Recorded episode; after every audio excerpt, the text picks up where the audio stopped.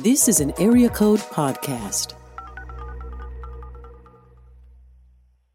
This episode of Table of Malcontents is brought to you by Useful Group, the best digital marketing agency in the world. That was a good radio voice, Dave. Dude, that's what I got, man. But I'm telling you, they are awesome. They're full service, social media, advertising, rebrands, design, websites, strategery, as Debbie would say.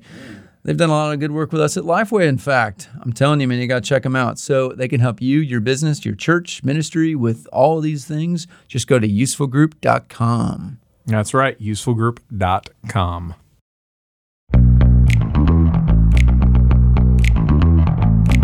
You're listening to the Table of Malcontents, where Aaron Armstrong, Dave Schroeder, and Nancy Guthrie. talk about the books they love and a few they really don't to help you be a better reader. Hey, everybody, welcome to today's episode of Table of Malcontents. Uh, With, I'm Aaron, and with me, as well, again, pretty much always, is Dave. Hey, Dave. Pretty much always. Pretty much always. Yeah. I'll That's tell right. you, I am even further along in my goals, achieving them. That is, Yeah, uh, that's right. 2020. In In the in the last in the last few minutes. In the last few minutes. Well done. For this podcast part. Yeah. Uh huh. What we're going to refer to this as. Um, but 2020 feels good. Yeah. I'm, I'm, I'm feeling hopeful at Yeah. this point. Hopeful, confident, limber. Hopeful. Awkward silence. Yeah, right that's there. right. I'm just going to respond to it that way. Oh well.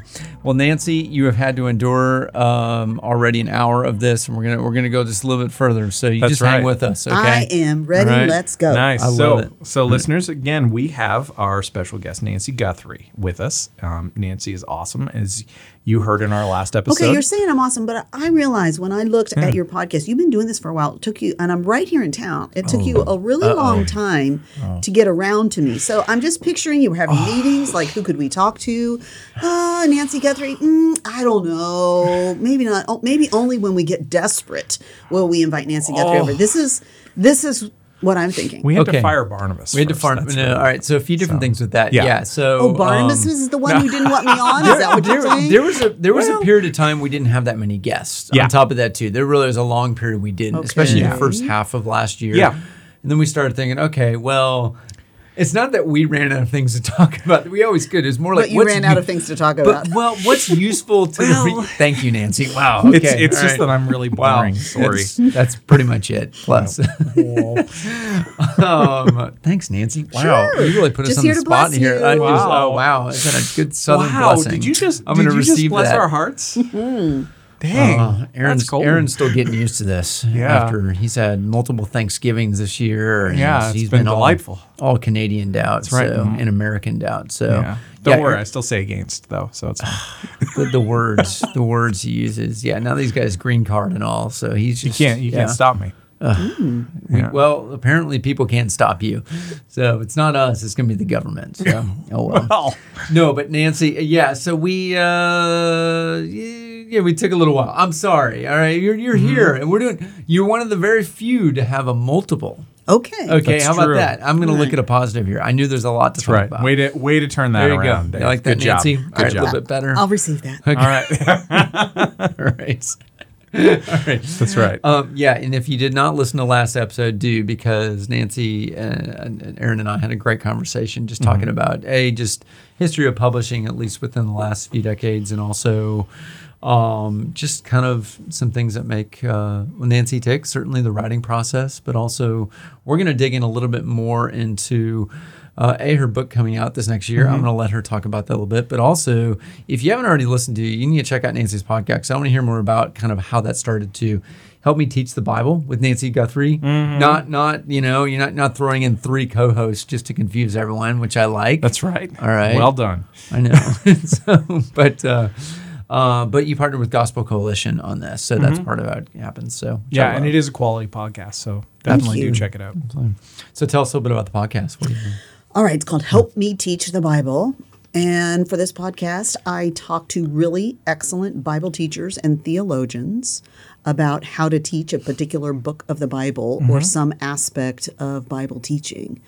So I can hardly believe it, but I've been doing this for almost five years. I can't believe it. Um, I, I lo- but I'll just give you guys the the the real scoop on it. I mean, the reason I started the podcast, I did care that it might help others, yes, but it was also my excuse to invite myself over to meet incredible theologians and Bible teachers to talk about the thing I want to talk about, which was the Bible. Nice. And so, I mean, I've just talked to the most amazing people over the last five years and had incredible conversations, and that has been really, really fun. Um, it's been amazing. I have done all of them, you know, every two weeks a new episode, all of them in person, which only works because I travel to speak a lot. And so the way it's worked for five years is either I'm at a conference with somebody. So, mm-hmm. like when I go to a conference, people are like, oh, let's have coffee, let's have dinner. I'm like, no, I'm in a room all day long doing help me teach the bible interviews so i can't see anybody. So i do one after another at some conferences when there's a lot of people to talk to. Um, but for example i'm going to atlanta. My next speaking thing is in atlanta. I'm going early. So thursday night i'll do one Friday morning, I'll do one before I speak on Friday and Saturday. And I'll do the same thing the next weekend in Birmingham, and I'll do the same thing the next weekend in Jackson. So it's really, I like it that I'm going to their office, their space Yeah. to talk with them about the Bible. Yeah. I love that. It's really been fun. Yeah, I love that too. Yeah, I um, there there's something about being in person too. We don't do any of ours from remote. At least we haven't. I don't think. Right? I don't think we have. Um, Have we done one? You maybe have when I wasn't around, but yeah. But no, like, no, we haven't had anyone. We haven't uh, brought anyone in via Skype or Zoom or anything like that. It's, I mean, it's just it's way more fun to have the person in the Right. room, reading and they can just give us dirty everything. looks Yeah. and just Yeah, be yeah. you know mildly offended at all the things that we say and do and Yes. Dave's general demeanor. Well, I, the thing about my podcast is that I have learned so much from these people. So for me, first of all, like for example, a few weeks ago, I d- was doing an interview with a guy down in Orlando on the Book of Nahum, and I'm like, "Have I even read the Book of Nahum? I don't know what that's about." Yeah. And so to prepare for the interview. Mm. I learned some things. Yeah. In the conversation, I learned some things. In the editing, I learned some things. And sometimes, even then, when I'll listen to the finished podcast, I'll hear some things that, Yeah. that I didn't hear before. And so, really, I mean, it's just I have learned so much from so many people over these five years doing it. and I've loved it. Yeah, absolutely. And you hit on something too. Why, Aaron? I know you started this before. You started inviting some co-hosts on. Thank you, Aaron. It's been a few years. Uh, no, it's the fact that you love talking about these things and you love learning about it. And for our perspective on books, it's saying, well, I get not the majority of my recommendations, but certainly a ton off this podcast from people who come on the show or um, or just us going back and forth. Yeah, I mean, we Seinfeldia came up in conversation, so I thought, great. Oh yeah, I didn't even know it existed. So perfect. But um, yeah, podcasts are a joy. And I know we talked last time about your history being a publicist too. And podcasts are probably one of the biggest changes that are out there in terms of how authors can spend their time promoting their book. Because, you know, me, when I'm advising an author of what we want to do in a tour these days, I'll say, listen, I know you want a ton of interviews, but you got to understand of what is going to be the most useful and that'll ultimately help sell your book the most, which is have a long conversation and not make it this whole pitchy thing. Just have a great conversation about it and have fun with it. Um, and authors are pretty pretty bought into it, I would say now. I mean, some who are really really busy. I know you're busy, but also you host a podcast, and But that I makes a big tell you, I mean, the po- the podcast interview requests have been going up exponentially for me. I mean, and I don't think that's personal to me. I just think the number of podcasts being done. So, you know, like Mm-hmm. I- a, a week or so ago, I mean, I got three requests in one mm. day. And, you know, here I am. I'm trying to finish a seminary class and get a paper written. And I already had two I was doing that week. So, I you know, I just had to say no, no, Yeah. no. And I felt badly about that. But I feel like they are exponentially growing the number. And so, Yeah. Well, currently there are 700,000 podcasts Wow. Out there. what I'm meaning to say is because I actually drove downtown to do this with you, you should feel very special. We, We- do. we do. We do feel very special. that's what that's why you're a, a two episode gal. There, That's there right. you Thank go. you very Come on, yeah. That's right. It's a lot of pressure. One of, one of the few. uh, one, yeah, no. well, one, it's, it's a, this is a low pressure podcast because I mean, one look oth- who you're talking to. One other one other reason is uh, also that I think I mentioned Aaron was I would love to hear just Nancy's perspective on books as a female on top of that too because at the end of the day think of Barnabas Aaron and I sitting around a table lot talking about dude books yeah. dude books. And you know what? We love it but also I mean how else would we discover Nicholas Sparks right? Well, No, I'm just you know, kidding. No, but we uh, Elizabeth Hyndman, Mark podcast, you know, here, you know, to Elizabeth's great, but like she'd recommend a lot of I normally wouldn't touch, but like the uh, Me- Educated Memoir by Tara Westover. I, I Yeah. hadn't read it. I'd heard about it, but she kind of pushed me over there. Like, okay, I need to read this. A bunch of guys are comfortable reading something like Hillbilly Elegy. It's a guy, someone maybe they can relate to, maybe not, but they're like, but it's kind a of the same guy. book. It's kind of the same book. It is. It's Mormon West Coast. That's basically and female.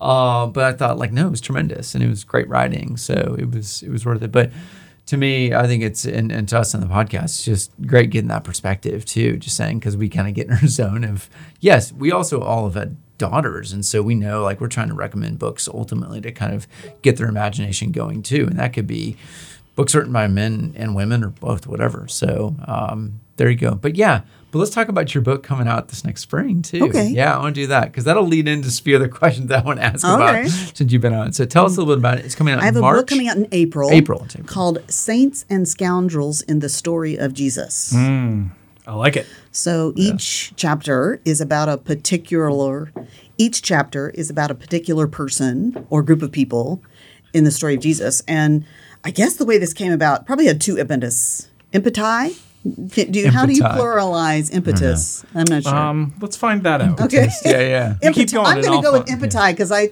if not, then I've made up a good word. All right. i like Um, it One was I teach a Bible study uh, here in Nashville at my church every summer, and women, you know, there's most churches aren't offering a women's Bible study in the summer, so women come from lots of different churches, and it's really really fun.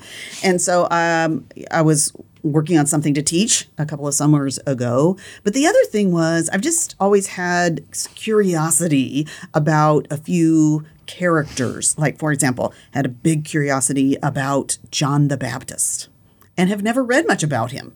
Uh, think about John the Baptist. Here is, he's related to Jesus. He recognizes Jesus when he is in the womb. Remember how he leaps mm-hmm. for joy in the mm-hmm. womb when mm-hmm. Mary comes? Yes. He recognizes Jesus when Jesus comes to be baptized by him. He says he's the Lamb of God who takes away the sin of the world. yeah But then you get to this really critical scene in John the Baptist's life, and he's sending his disciples to Jesus to ask, Are you the one? Or should we be looking for another? That's fascinating to me. Um, he's the last Old Testament prophet. And, he- and think about his message.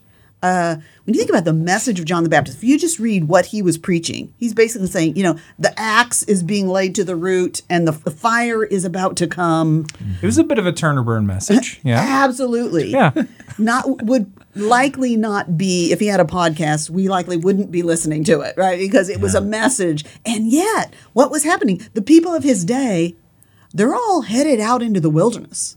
I mean, there's there's no Chick-fil-A out Yeah. there, right? There's no showers out there. They're heading out into the wilderness to hear this preacher that kind of message. And his mm. rep- message is repent. Mm-hmm. repent. Everything about your life has to change. He's, he's upsetting the status quo. So mm-hmm. Yeah. I wanted to read about John the Baptist. Right? Yeah, and, love and it. then there were some other characters. Like uh, another person and question I had mm. was the Apostle Peter. Yeah. Here's Peter. Hmm. You read about him through the Gospels. He is uh, impetuous uh, It's a good word for Yeah. it. That's a very good impetuous. There's that one scene where Jesus asks him, Who do you say I am? You are the Christ, the Son of the living God. And then hmm. in the next breath, when Jesus says, Well, we're headed to Jerusalem where I'm going to die, and he says, You know, may it never be so. Don't even say it, Lord. And then Jesus says to him, Get behind me, Satan. And you, you've got this, he, he denies Jesus at the lowest point of Jesus' life. So there's the Peter in the Gospels. And when you get to Peter in the New Testament, you've got him preaching at Pentecost, which is amazing. But then, you know, there's the whole thing where he is giving in to the Judaizers. Um, and you know, leaning toward the Jews around the Gentiles. That's that's a problem. All right, so you've got all of that about Peter, but then you've got these two letters he's written, First Peter and Second Peter, you're like, is this even the same person? Here's this one who didn't want Jesus to even talk about suffering. And what is he saying to us in First Peter? He's saying, have this mind in you that was in Christ Jesus. You know, mm-hmm. it, it, have this attitude towards suffering. Be willing to go through these fiery trials. Or here's here's Peter who fled when things got tough. And at the mm-hmm. end of First Peter, he's saying, "Stand firm." Mm-hmm. So my big question was, how did he change? What created that kind of transformation? Because I want that kind of transformation. Mm-hmm. And so I, I started putting these thoughts together about these various characters and came up with this saints and scoundrels. And so, as I said, each chapter is oftentimes a blend. So, for example, the mm-hmm. chapter about John the Baptist, there's some real scoundrels in his story. Sure. Herod Yeah. Yeah. and Herodias. And here's John the Baptist. He's been calling them to repent. They don't repent. And they silence the voice, right? Uh, and then they lose their opportunity to repent. I mean, but by the time Jesus is front of Herod, Jesus will not perform a miracle. He won't even he won't even talk to him. What a sad thing to so so long resist repentance. You become calloused to it, and your opportunity to repent passes you by. Um, other chapters, there's a chapter about religious hypocrisy, the Pharisees, um, a chapter about using Jesus instead of loving Jesus. You've got this picture of Judas who wants to use Jesus to enrich himself. But he's contrasted with Mary, this one who pours out this expensive ointment on Jesus out of love for Jesus. What a contrast. Uh, there's uh, Caiaphas. He's fascinating to me. Have you read much about Caiaphas? Probably not. He's the high priest in the day of Jesus. So he has a role that was, his role was intended for him to be a shadow. All high priests, ever since Aaron, had been merely a shadow of a greater priest to come. And you've got this scene in the Gospels. You've got the shadow face to face with the substance, with the great high priest. And here's Caiaphas, and in his arrogance, he's actually trying to destroy him and doesn't even realize that he is standing in, fr- that the person standing in front of him is actually making him obsolete. That's fascinating. Um, mm-hmm. Zacchaeus, mm-hmm. this crook, who Jesus comes to his house. Salvation has come to this house today. He's transformed by the person of Jesus. Similarly, Barabbas and those two thieves on the cross, especially that mm-hmm. last thief, somehow he's able to look at this person who is bloodied and beaten, who's hanging on a Roman cross outside of town like he is, and believe that he's a king who has a kingdom. And so he says, Jesus, will you remember me today when you come into your kingdom? And Jesus says, Truly, truly, I say to you, even today, you're going to be with me in paradise. That's amazing. Uh, but maybe my favorite chapter is the last one on the person of Paul. You know, we've, Paul, who's written most of the New Testament, we think of him mainly through that lens. But I think if if you would ask a person in first the first century, who's the last person you think will ever become a Christian? That, That people guy. would have said, Saul of Tarsus. Saul of Tarsus. He's the last person. I mean, when you read the accounts in Acts, um, you it, Acts eight and Acts nine, uh, the words are so vivid. The ones that really get me is where it talks about Saul and it says he is breathing threats and murder. That's vivid. And that he's headed to Damascus. Why is he going to Damascus? Well, he's got a letter in his pocket from the temple leaders, and he's going to go to the synagogue and he's going to start asking for names. Who are the followers of the way here? And then he's going to burst in their homes and he's going to grab grab moms and dads and grandpas and grandmas out of their bed and he's going to put them into chains and force them to march back to Jerusalem where they'll be put to death. And if they die on the way, who cares? I mean, that's an evil guy mm-hmm. he's going to be the last person you expect to become a Christian. And then mm-hmm. something happens. He has a supernatural experience which Jesus reveals himself to him. And he goes from an incredible sound scoundrel Yeah. Into a saint. And you know what? Yeah. If there is grace and mercy for him, he calls himself the worst of sinners. And he says, but this was done basically to put make me an example. An example of what? Of the grace of Jesus toward the worst of sinners. Mm-hmm. And at the heart of it, that's what this book is about. And that we see that in all of these different people. The generosity of the grace of Jesus toward the worst of sinners, that he's the one who transforms scoundrels into saints. Love that. Yeah, I love it. By the way, we don't use the word scoundrels enough today. Oh, I mean, I think don't? It's a great it's- word. It is. It's uh, yeah, it's timeless. Um, but uh, yeah, it, it hurts in a really fun way. You know, that's it's just scoundrel. But yeah, I mean, it can be kind of winsome, but also it can be exactly what it's intended to be. It's like you're Yeah. evil. Yeah, Yeah. It's a little bit of everything. So I. I yeah, I like it. Well, I'm so excited for us to read that too. Mm-hmm. Yeah, that was that that was a that was a pretty uh, uh, pretty vivid description of what what you're going to get in the book. That's why I love it. Well, I And- want it to be vivid. I feel Yeah. like for if you're like me and you grew up in Sunday school, that some of these characters they're just still stuck to the felt boards of our minds, and Yeah. they're they're very one dimensional. Yeah. And we're like, yeah, Zacchaeus, I know who he was. He was a And wee it- little man, and a wee little man was and he. you don't Right. you don't think about these people as people like what shaped Zacchaeus Right. you know? Mm-hmm. Yeah. what made him this person who wants to be rich at the expense of his countrymen? What makes him want to see Jesus? Has he heard about this other tax collector named Levi who actually sitting at the table collecting taxes and he gets up and leaves everything to follow Jesus and now he's happy? And does Zacchaeus think well, maybe I want to be happy like that. Or does he heard these stories Jesus tells where the Pharisees are the bad guys and the tax collectors are actually the hero of the story? Yeah. And does he think maybe Jesus would receive me because of that? So I'm trying to take, you know, off the felt board Yeah. and make them real people. Yeah, no, I, and I love that. And even um, uh, yeah, I, I didn't come to know Jesus till high school, but I, um, um, I of course, like you want to read a lot. You know, as an early Christian, you want to just get as much as you can. But what you kind of lack during that period of time, and also going into adulthood, is like we're busy. We rush through things. We fail to see how much depth there is to a character sometimes, and also like what is their backstory? What what really is motivating them?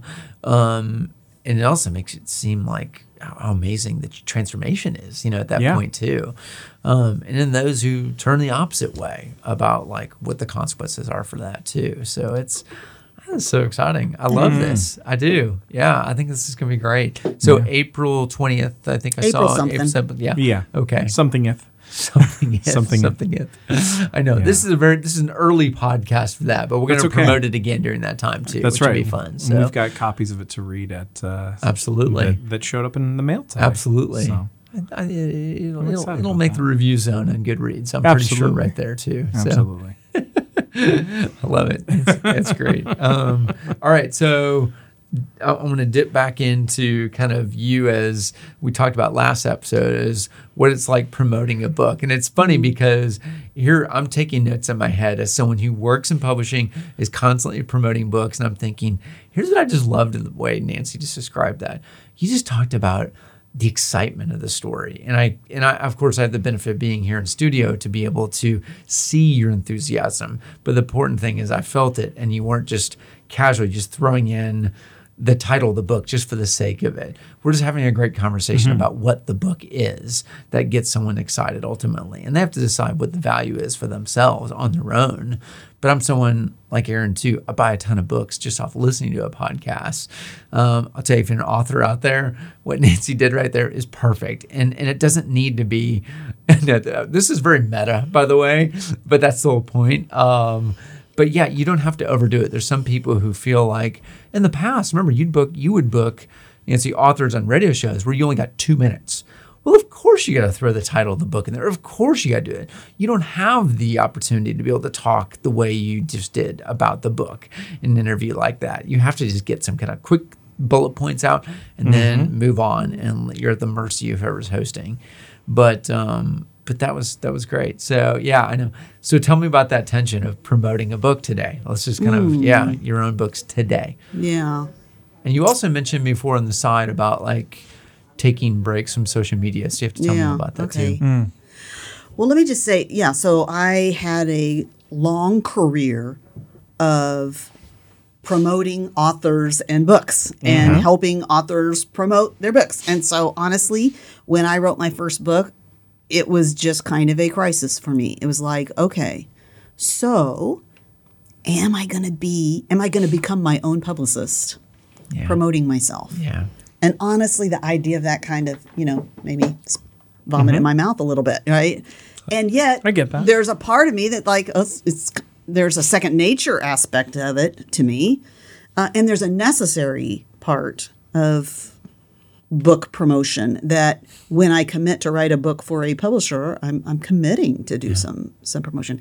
But I suppose the self promotion, there's a difference between promotion and self promotion. Can I say that? Uh, Yeah. Yes. Yeah, yeah. Yes, different, right? absolutely. Right. So, and a lot of it is at the motive level because I think I think the appearance to you in terms of what I can do might look exactly the same Yeah.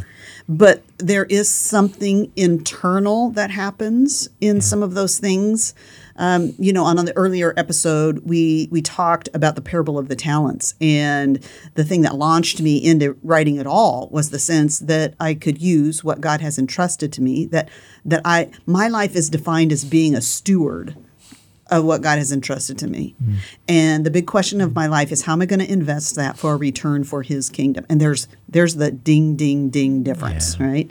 Is this about me? Now I would like to be able to like be real all holy and high and mighty here and say it's never been about me, but that just wouldn't be true. Um, because I am a human person whose motives swing and have find myself at many times that really has been all about self promotion. But I would say, in general, I think it was it's my publicity background that made me when I became an author. Um, the idea of being out to push myself, to open doors for myself, looked very unattractive for me. And so I kind of made a deal with God. And I'm not sure you're really supposed to make deals with God, but here was the one I made. I said, okay, Lord, here, here I, I, there's something about that is so ugly. So here's what I'm going to do. I want to pour myself into being prepared to walk through whatever doors you open for me. Mm. I like that.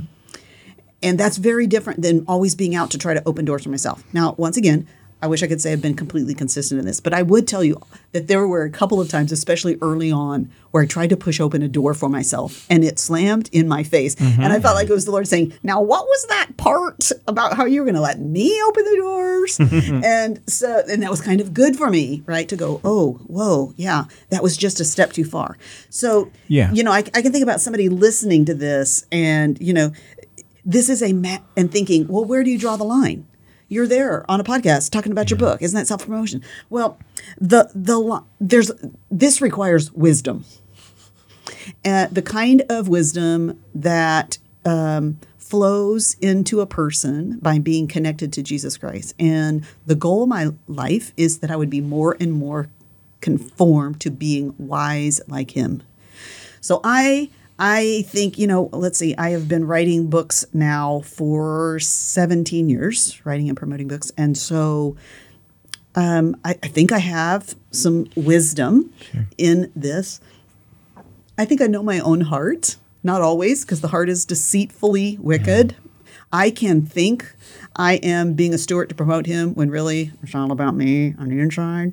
Um, but I think in general, I'm just always looking for opportunities to be a good steward of what God has given me to um, to get. And, and I suppose this is the beautiful thing about what I write about. I write about God's word. Yeah. And so using the way God has made me and the gifts he's given me and the opportunities he gives me to magnify him and to cause people to grow in their understanding of and love for God's word. Man, I am just all about that. And and I want to do a lot I want to do everything I can to do that. But um, I have to watch my heart. Yeah. And there are certain things that come along that I'll realize I want to say yes to that. And that's that's a, there's something scary about that to me about the road that's going to lead me down. And um, then and there are things that come along. That's an, that's an easy no. So Yeah, no, I totally get that. You mentioned earlier about how much you en- you enjoy writing about things you are interested in, and of course, we, we Yeah. all should. But like, what is it about that process? Well, I do think, he- th- my husband is the one who pointed this out to me about myself, and this really is true. that I think most people think, and this is, you know, we all work with authors, and so Yeah. this is the case for a lot of people. They become an expert in something, and then they write a book about it, and that has rarely been the case for me. Hmm. I can only, I, I'm not hmm. an expert in much at all, right? Uh, a book for me is here's something I want to learn about. So I'm going to commit to write a book about it. Mm-hmm. And that's how I learn about it. I mean, almost all of my books have been that. And I think that serves my reader well oftentimes because I mm-hmm. think a lot of the books that I've written, instead of reading them, writing about them, like, you know, this guy who's known about this for 20 years and knows all the intricacies. Instead, I'm writing about it like somebody who's new to it and that I anticipate their questions Because you had them. because I just had them, Right. and I had them as I'm writing. Um, and these, you know, so I'm writing about things I wanted to learn about. You know, so so probably most significant for me that has been, you know, when I began to hear teaching preaching that had that was had redemptive historical themes and was uh, filled with biblical theology. I was like, whoa. I've never been taught the Bible this way. I don't understand. This is not how I grew up understanding the Bible. I need to, even even though I've studied the Bible a lot in my lifetime. I mean, my earliest memories are being in Sunday school. Right, I've been in a day of the Bible, but like I don't understand the Bible this way. So I went to one of my publishers at that point, Tyndale, and I said, I would like to write the one year book of discovering Jesus in the Old Testament. Mm. So I spent the next nine cool. months Mm-hmm. listening to teachers and preachers who teach the Bible that way and writing that book. And see, I one thing I have learned is, you know, I might have listened to all that and kind of gotten an idea about it, but when you're immediately taking it and trying to figure out how to communicate it to someone else, you get it far more solidly. Mm-hmm. So I, I think of that book as my um, kindergarten of mm. Relearning the Bible, Yeah. and so then um, then I began working on a series for Crossway, this five book series of the Seeing Jesus in the Old Testament Bible Study series, and that's more like my going to grade school. Okay, Yeah, Sure. and but once again, I mean, it's not like I had when you read that series. I mean, I, I get letters from people that I love, and they're just like, "I've studied the Bible whole my whole life, but I'm having all of these aha moments that I had mm-hmm. never seen that before." Mm-hmm. And I just write them back, and I said, "That's because I had them first. Yeah. I did too. Yeah. a lot of times as. I was writing it." Mm-hmm. And I got to share it with you, which is a great thrill and joy to me. So, Yeah. I love that because you start with curiosity. Yes. I mean, it's it's. I mean, it's it's not a yeah, not the know-it-all. Uh, scenario. and there's not to devalue someone who's spent 20 years of research on something and then that okay, it's now Yes, time to write a book. exactly. We are That is- grateful that for those is val- people. I'm so valuable. Yeah, it's just it's a it's a perspective. It probably helps you connect with that average person out there. And I remember when I was asked to teach at church for the first time. I thought I think I've shared with you, Aaron. I thought, but I've not taught him that before. I'm like, well, you love reading books. Like you're you, you're you're interested in this, so go, for at it. Go for it. I said you just you actually would be, and and then say like your perspective would be invaluable. I said, okay, well, give me a give me someone with a, a better the, theological compass alongside me, but I'm in. Yeah, um, I know Aaron's laughing at that, but uh, Oh, but no, but but it changes the way, and uh, and I listen. I hope it connected from that perspective more. But I, I very few write that way. You do, but I love that because that is going to connect. Because yeah, the other person out there is who happens to pick up the book or wants to read it has the same questions. They may not know how to articulate them mm-hmm. though, but mm-hmm. you clearly can connect that way. Oh, that's fascinating. Okay. Yeah. Um, so did you go away to write the book, or did you Oh, uh, write as you went? I, I always find that so funny. I hear this on a lot of Yeah. podcasts, right? They want to Yeah. write a song. We have Yeah. a special place. You go, and I'm just like, who does that? And I, Yeah. and I know maybe some people do, but all my books, like a lot of them, take like months and months to write. Yeah. Yeah. Yeah. And the writing process for me, if you were at my house where I write everything, I have never gone away, and I couldn't. For one thing, I need the internet and I need my books. Mm-hmm. So Yeah. I'm not going away. Yeah. Right. And I got to make lunch. And I got to make dinner. And I got to get Yeah. ready for next week's speaking engagement. I mean, Yeah. so writing, you know, fits in life. But if you were at my house, you would look, you would see that maybe some days I wake up and at six or six thirty, I'm in my pajamas at the desk, and I'm there till about nine o'clock, and I think, man, I should take a shower and eat some breakfast. And I get up and I do those things, and then maybe I go for a, a walk in the park with one of my friends, and I talk about what I'm writing, and actually talking Yeah. verbally about it, apart from all the books, Sure. helps me clarify my main point, which is great. Mm-hmm. But then I'm back writing until about five thirty or six o'clock when it's like time to make dinner. So that's what writing looks. But it, the thing is, it doesn't look very much like writing. It looks mostly like studying. Sure. Yeah. Depends on which what kind of book I'm doing. Yeah. But most of my writing looks like studying Mm. because uh, the fact that I am writing about things I'm trying to learn about. Absolutely. And That, that's helping I all know. areas of what you're doing Yeah. speaking, other ro- podcasting, writing, etc. Yeah. Yeah. I mean, I can imagine you hear novelists going away or having to have like, maybe. A, they go into that dark basement or whatever. So it's, yeah. I don't know why. The dark They're not basement? murdering people. I also Yeah. a lot of times these I they just I need I need I they I need some time to think about these things and Yeah. figure it out. So, for example, so so many of my chapters, you know, like I was talking earlier about, you know, the the Peter or the John the Baptist uh, chapters. You know, I'm I'm reading, I'm I'm studying about all of them, but then I've got to sit back and go, so what's going to be the main point of that chapter? and because I, I don't want the chapter to be a series of ideas about i want it to have a main point. I want it to be calling my readers to respond to something to whatever the main point is. I want the main point to be what i think the scripture's main point would be. And that happens not solely at my desk. That, that happens a lot walking in the park talking to somebody, Yeah. or or just mm-hmm. thinking about it. It it happens over days. It happens over pages and pages of graph paper, Yeah. where I am jotting down. Okay, maybe the title is this, and these are the three points. Oh no, that doesn't fit that. Okay, may, here's here here's three points. Oh, but then that doesn't get me to the main point. But then how? But then and then I'm like, okay, if this is the main point, how am I going to introduce that chapter? Now that can take me Yeah. days. Yeah.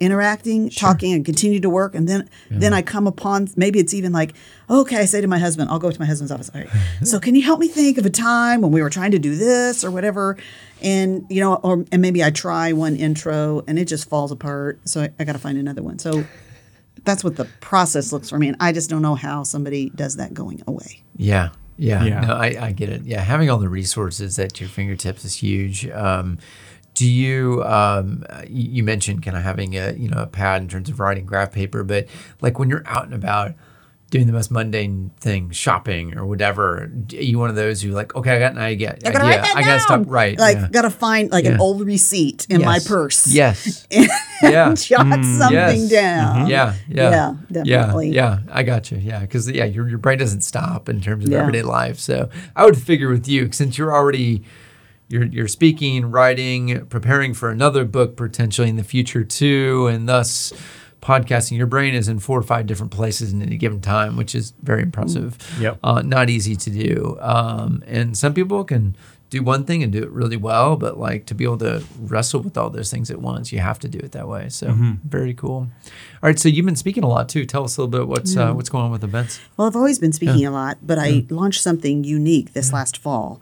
It's called the Biblical Theology Workshop for Women mm. Wow. because I'm on a mission. I'm on a mission to infiltrate women's Bible study in the local church with biblical theology, with Okay. seeing Christ throughout all the scriptures, Yeah. and with the basic biblical literacy tool of biblical theology. And uh, people might not have known the term, but that's what they loved about my Seeing Jesus series. Yeah. And, and that's and and then my most recent book, Even Better Than Eden, in that book, I take nine themes that begin in Genesis and go all the way to Revelation and are they're themes that I believe the divine author of the book, the Bible, has written into his book. And if we want to rightly understand the point of the divine author, these are themes we need to know and understand. Mm-hmm. And so uh, these biblical theology workshops, I'm basically training women to do that. I'm training them on getting a good handle on the biblical storyline itself. Mm-hmm. Because, when, I mean, as much as I studied the Bible for most of my life, I couldn't have traced the basic storyline. I knew lots of stories in the Bible, but I had no idea how they fit together. I mean, all of those battles in the Old Testament, those were all just a big jumble. Yeah. And, you know, I just avoided the prophets because I didn't understand how those fit in the story. I mean, if you don't get how they fit in, you just ignore them. Yeah. Yeah. Yeah. So things like that. So I'm training women how to understand the storyline. Uh, then we dive into understanding major themes in the Bible. Yeah. And then how that helps us understand smaller parts of the Bible when that theme arises in whatever passage you're studying. Yeah. So this fall, I did that in seven. Uh, I did seven of those around the country. I've got 10 of them planned in the country uh, for this spring. Uh, eh, I'm doing two internationally, doing one in Belfast, one in Vienna. And then I've got eight booked for the fall of 2020 in various cities. And so it's been so much fun to go to these cities. I mean, because women arrive, they're, they're, they've come from maybe 100 different churches to wherever the host church is that hosting it. Yeah. They, they're hungry to learn this stuff. Women want to be treated like they have a brain Yes. and a brain for theology. And so the days, they're actually very fun. They're very interactive. It's not just like three Yeah. lectures by Yeah. Nancy. No. There's lots of, okay, you're going to get in the group and you're going to trace this particular theme. And Yeah. there's, uh, you know, back and forth between me, which has been Right. really a, a fun challenge to do in some really big rooms. So the, the largest one that I've done so far was at, uh, uh, Southeastern Seminary in Wake Forest, and there were 800 women Yeah. in the room. And to have back and forth conversation was challenging, but really fun. Yeah. So, anyway, those, Yeah, I love called that. you can go to my website, nancyguthrie.com, to read about Nice. and Yeah. to, to look at the list of the cities where I'm going to be Yeah. over the next what I was year doing those looking at. workshops. Yeah, Oh, man, it's, Well, it's I- that's a full year of teaching. That's, That's impressive. Yeah. that's huge. But I mean, I love the fact that you're doing that on multiple fronts. One, um, I really resonate with what you're saying about um, women wanting to be treated like they have have brains, like they have a mind for Yeah. theology. Um, not talking down to to women. Um, you know, I, I have I have two daughters, and the last thing, and I, I hate when I see anything um, that is not uh, not challenging and like not assuming that they can handle um, certain ideas and concepts. I mean, it's one of the things that I like. And uh, from the other side, it's like it's one of the reasons why I, um, why I do the job I do. Um, you know, with the gospel project is that's that's our whole deal is Exactly. is that. So it's so it's like you're you're speaking my language. Well, so much women's Bible study in the local church is role driven, wife, mother, whatever, Yep. right? Or it's inspiration driven and very strongly felt need driven. Yes, that's Like, the way here's books have this- gone too. Yeah. Oh, have they? yeah. Hardly yeah. noticed. But yeah. I yeah. Just kidding. that's pretty good. uh, felt need driven. Absolutely. And I think about the Bible that, you know, the one who made us, he tells us things in our book, in his book.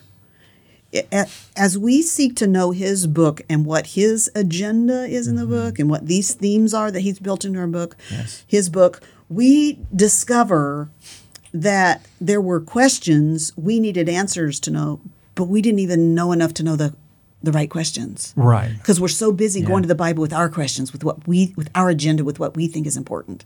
So the more we know this book, we let Him set the agenda mm-hmm. for telling us what we most need to know. And it, anyway, I'm just having a great time with that. And if there's any listeners, I hope you will come to a biblical theology workshop for women. So I can't, I, I can't register. Can't no, come, no, no Dave. dudes, no dudes. No. Can't come, okay. Dave. No. Unbelievable. Fine. I get that question, Okay. by the way, You at I'm every sure- at every workshop. They say, "Why is this just for women?" I think, uh, I think uh, there's a number of things going on with that question. I think, but one thing I tell them about is that I am on this mission to infiltrate women's Bible study Right. with this. Um, I was I got asked that at the one at Grand Rapids, and that was one of the workshops that filled up so fast. There were 600 seats, but it filled up in uh, like five weeks. And I said, "Well, if it was for men and women, only half of you would have been here." Right. Yep. Yeah. Um, and women women engage more in an interactive learning environment that's just women. Yeah. And I I said, you know, the other thing I say is, you know, you got in those groups of four. If this had been men and women, who do you think would have dominated your conversation? Right? So um, that's that's why I'm doing it. Yeah, I love it. I love it. Yeah, she mentioned her website, but nancyguthrie.com, and you can check out the speaking schedule. Like, Yep. It's, it's impressive. So, Yeah, I and want to if go to you're- Belfast. I mean, can I Okay, hang well, come on. there? But yeah, Yeah. Greenville, Kansas City, Chattanooga. Sh- let's see. I have some boy. friends already that I'm thinking about. Man, Yeah. they would have a great time at that one. Yeah, Birmingham, Atlanta coming up first of the year. Mm-hmm. It's impressive. St. Louis, did I see in there Yeah. too? St. Louis, Denver. But not doing one at uh, at Bethlehem in Minneapolis. Actually, you haven't looked at the list, Aaron. I missed it. I missed it in the because list. It has been added. we, There we go. Thank you. We will. Thank uh, you for all three of both us here will be correcting the and shaming me. We- I and guess appreciate what I added just a couple days ago? Do tell. Nashville, Tennessee. What? Really? Yeah, yeah, yeah. What? Next November. Got to wait a really? while. Yeah. Yeah. Have I even put it on the list yet? Uh, oh, I see it now. I Okay. see it in Yeah, the list. appeared- yeah, yeah, Yep. yeah. Yep. Oh, fun! Oh, that's great. That's great. I love it. I love it. We can't. you still can't come. Still can't come though. But I can. But my wife would love Yeah. to go. Yeah. So I Yeah, know. That just means our wives teen can go. daughters and them. Yes. Not there Yeah. yet, but yeah, a little early. I mean, mine, mine, will be, are ten and eleven. My oldest will be 12, 13 yeah. at that point. So Yeah. Well, have her come. all right. Okay. All right. All right. I'll, uh, Rock and roll. Yeah. Yeah. The uh, I will say the women's ministry at my church is the most highly engaged ministry. Um, like just in terms of like thinking deeply, like trying to think deeply about theology, studying the Bible. They're doing a really great job of that. And um, yeah, so I'm going to give actually a shout out to Lorianne, Lorianne Neely for uh, doing a great job there. She doesn't listen to this podcast, but that's okay. Oh, Um, well, if, I, if she we did, I'd probably on. get church Yeah. disciplined. Oh. So that's probably true. Yeah, we're pretty good on these. It's amazing Well, what happens when Barnabas leaves the yeah, show. you know, you know, Amazing. We haven't had to bleep So, out anything. I don't think in so. like three whole episodes. so, yeah. Is amazing. Okay. All right. right. What are you talking about? What we're reading? Yes, So but, a- but very no, important. Yes. No, no, Nancy, thank you. This has been really fun. The last two episodes, this has been great, and really um, uh, love what you do in the ministry. I'm disappointed I cannot come, but I also understand uh, to to the women's events. But uh, but we're cheering you on. So Thank you. there you go. So whatever we can do to serve the ladies, there you go. That's right. That's right. What are we reading? Well, we got one other thing to do. To first, it was something that Should we, we do had that first? to. We have to Oh, do that yeah, first. we have to. Have to Yeah. do that first. Okay. So, uh, Nancy, it is your as I was our guest today, as our guest co-host. You get to deliver the Jack Reacher Sucker Punch of the Week. Well, here's what really bugging me these days. Okay. This, this is at the heart of it, right? I like this already. Yes. Really bugs me how many emails we're getting these days um, to fill out a survey about the service that we got somewhere. Okay. Like a, a day later after the service, or just something like that. constantly, constantly from like we get. Boy, are we grateful for Vanderbilt healthcare, Mm-hmm. the Vanderbilt system. But like every appointment of every doctor, you get a survey to fill out about Mm. it. Sorry, not going to do it. Every flight you take, how did we do? We're, we're, they want you to take a survey. I'm sorry, I just don't Yeah. have time for all these surveys. Yeah. What about book reviews? What, what do you mean? Yeah, but we're not sending out. we're not That's sending out. different. Sometimes I Emails do. to Sometimes I do that. Sometimes. I'm sorry. I You do just- what? I asked for tell me about tell me about how you felt about a book. You know, it's that well, essentially. that's your job. Yeah, I, I it is. get that, Thank but you. like, but like, you're not sending that out to like everybody Yeah. who bought a book from you for right every Right, second. right. You know, I'm just. Yeah. Not I mean, yet. I don't. I don't mind being asked my opinion. It's just the relentless. Yeah. Mm-hmm. Fill out a survey. yes. Yeah. I Yes, just don't I'm want with you. to. I'm- Okay. I'm so, you. so what you're saying is, is we shouldn't send you a survey about how your experience was as a guest on Table no, I, no, was. I think you should. I Okay, think you good, should. good. Ian. Uh, all right. What do you think I was happen. looking over my computer for? that's good. All right. Good. All right. That, that's that's a good sucker punch right That's there. good. I like it. Uh, but like you're it. right. This time of year, yes. Again, reminding people we're recording this in 2019 around Christmas time, which we're purchasing more things than usual. We are there's more services out there that are being used, Mm-hmm. and yeah, I'm, I'm with you there. Yes. Yep. Cool. All right. What are we reading then? What are we reading? Nancy, go first. I know. Anything to add from it's- last time around? Okay. So I'm getting ready to take a class in a couple weeks. Okay, you're going to be jealous when I tell you who's teaching this class. Sinclair Ferguson. What? Yeah, I'm going to Orlando to take a class from Sinclair Ferguson on Puritan theology. Wow. So I've never read much of the Puritans. Mm-hmm. Don't know a lot about them.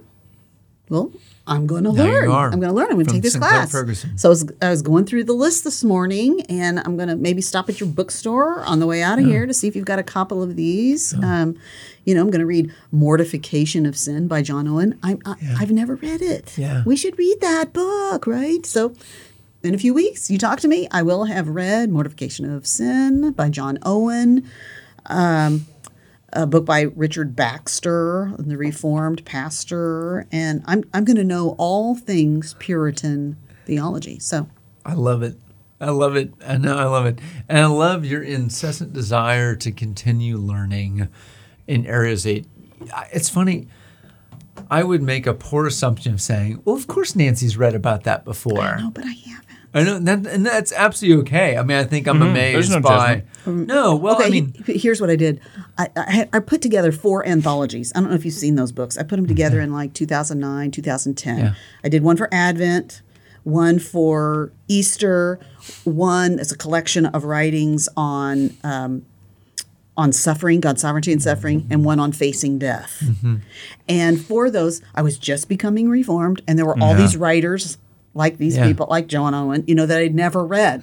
So people think I've read these all these guys like I was just reading and happened across this thing. They don't realize no, I was trying to introduce myself to these kind of more ancient writers, and I did it by the way I do everything, which is say, Yeah. hey, I'll put together a book about it, right? Yeah. And so I put together those anthologies, and they all contain about 22, 25 Mm. short readings by what I call uh, old dead guys and not so dead guys, because it's a collection of writings by so- someone Yep. like John Owen and. Jonathan Edwards and Richard Baxter Yeah. and R.L. Dabney, you know, those kind of things, along with, you know, a John Piper and Tim Keller and Yeah. uh, Ligon Duncan and other people like that. Yeah. So anyway, those those anthologies are, are kind of fun. But I, I have the feeling uh, that I gave the false impression that I have read a lot of those kind of, of writers that I'm real well, well read in them, and I, I'm actually not. So this class, I'm going to get mm-hmm. more well read. I love it with the way you write with curiosity. Mm-hmm. It applies the same way in what you read because you're always, well, Yeah. always learning. So Yeah. it makes sense to me. Absolutely.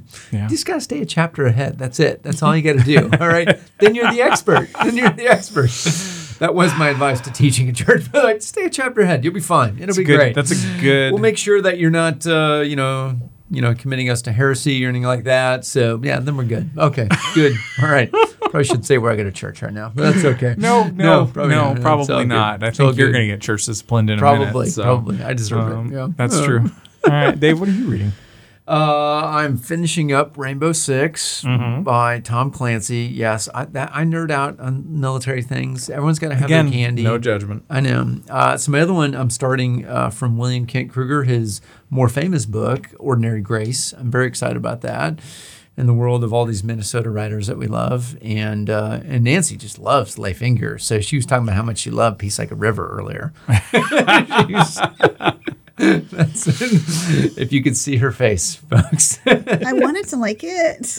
I felt like I should like it. I won't tell you the other books like along those same lines. Uh, yeah, that that, I like, just everyone gave loves. away and like couldn't finish. But Wendell it just, I'm just showing you. yeah, it's okay. Now I told you I'm the most illiterate. No, no, you're not. you've No, you're ever not. No, no, no. You're not the first, and you won't be the last. It's okay. Yeah. A lot of people have said about Wendell Berry, Cormac McCarthy, a bunch of other dude writers. So I get it. I totally get it. Yep. All right. What do you Yep. got, Aaron?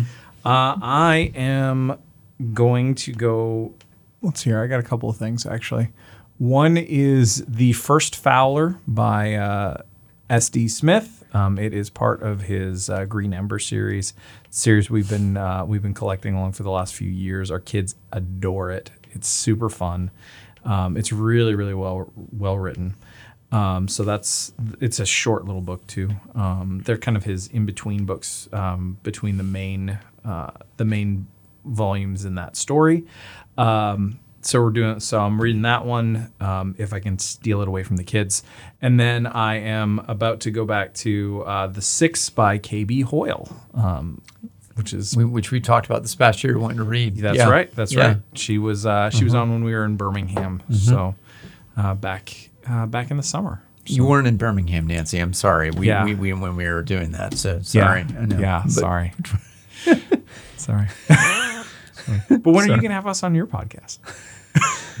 All right. All right. right, again, let me- yet again, the face. Okay, here, here's the thing. So I only have a handful of books Yeah. of the Bible that haven't been covered yet. Oh, are e-, there we go. Yeah. Yeah. Are There go. either of you experts on? I'm Well- trying to remember which. Well, the, you like know the where two I or am, three. so you know where I am. All right. So I'm a big believer in fake it till you make it. Um, Not on my no. podcast. Oh, there you go. no, There you no, no. I was again.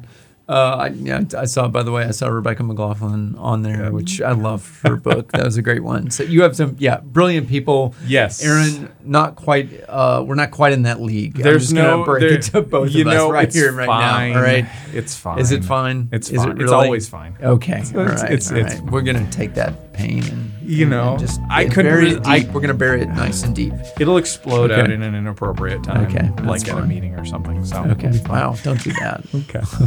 Nancy, thank you so much. You're welcome. This was fun. Absolutely. Yeah. yeah. So, um, so yeah, uh, Nancy, again, thank you for hanging out. This was this was a blast. Um, listeners, hope you enjoyed today's episode. Um, whether you did or not, do leave us a five star rating and review. Get all of Nancy's books. Do subscribe to her podcast because it's great. And um, Saints and Scoundrels, folks. yes, Saints and April Scoundrels. 2020. I'm Yes. excited. It's and gonna we're be gonna, good. And we're gonna use the word scoundrels more often in 2020. All right. Absolutely. I'm I'm sure we gotta Yeah. we gotta work that in. We gotta work that in every episode. So um, so yeah, Love we'll it. talk to you later. Bye.